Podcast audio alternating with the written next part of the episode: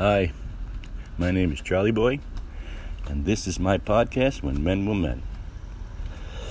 Let's see here. We'll go back to 1969. I was working at the time in the city, uh, downtown Wall Street area. I was working in Pershing Company. I was a stock record clerk, clerk, and used to go and just count stocks, and no big deal, Joe. I think I made $75 a week or some ridiculous figure. Made friends with this guy, Frankie.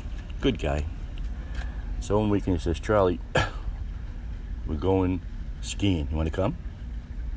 I says, yeah, I'd like to come. I says, hey, sorry, I bring my buddy Long and Lean, my buddy Eddie with me. He says, yeah, that's fine.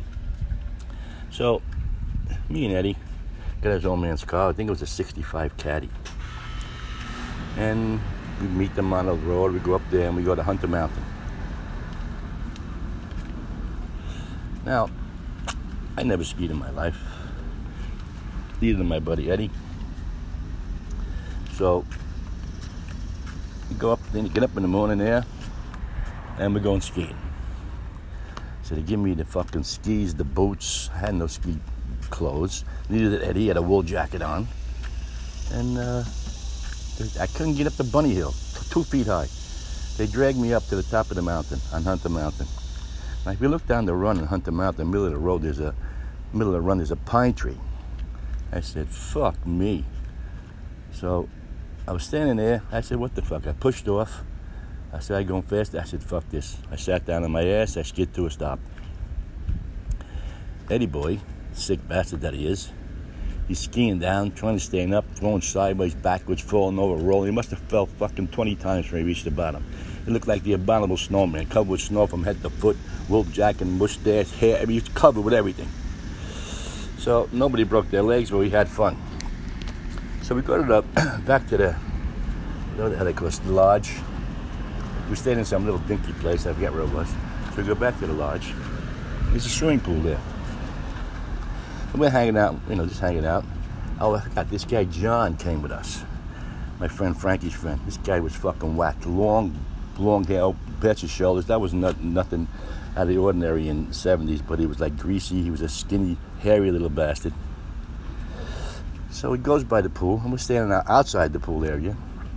And here he comes. Outside in a woman's bathing suit, a one piece, with his fucking nuts hanging out, hairy bastard that he was, strutting around the pool like he was a wrestler or something. People were fucking dying. We were laughing our ass off with this guy. So, after all is said and done, now we're on the way home.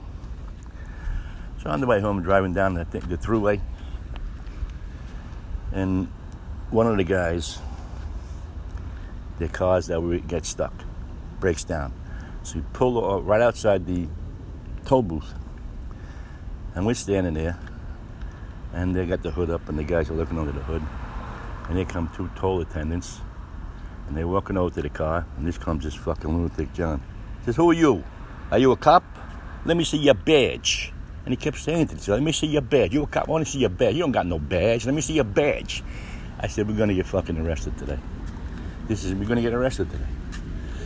So he kept on saying to the guy, You ain't a cop. Let me see your badge, he's telling them. This guy was totally out of his friggin' mind. Until this day, until this day, we say, Where's your badge? So, another short and sweet.